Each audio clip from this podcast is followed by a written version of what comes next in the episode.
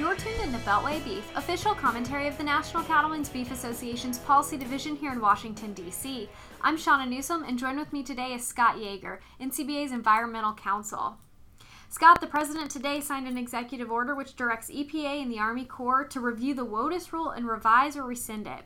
This is a major win for cattle producers this is a big deal, guys, and we're really excited to be able to to see this executive order happen today. It's something that we've been pushing for for a while. We sent documents to the transition team asking them to make this happen. Uh, so we're all pretty excited here in DC that we're going to be able to deliver a significant victory to cattle producers on this issue. The executive order directs the agencies to interpret navigable waters in a manner consistent with late Justice Scalia's opinion. How does that differ from the current rule as written? The Obama WOTUS rule used Justice Kennedy's significant nexus opinion as the basis of their rule, and then they went a couple steps farther than that and really overreached.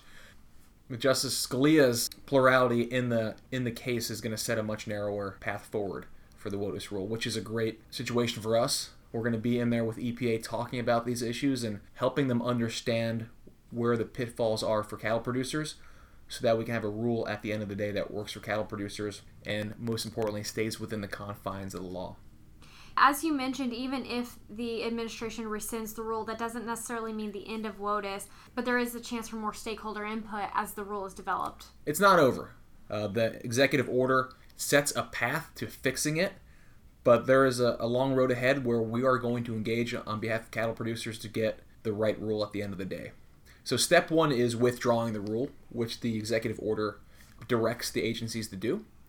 Step two, which is very important, is that we rewrite a rule that uh, narrowly tailors the jurisdiction of the Clean Water Act to water bodies that are uh, significant to navigable waters, and not those upstream waters that may only get rained on three times a year, which the WOTUS rule under the Obama administration uh, asserted jurisdiction over. So we have a, a great opportunity ahead of us and a path forward to fix this for our producers. You've been listening to Beltway Beef. Until we meet again, eat beef and check us out online at beefusa.org.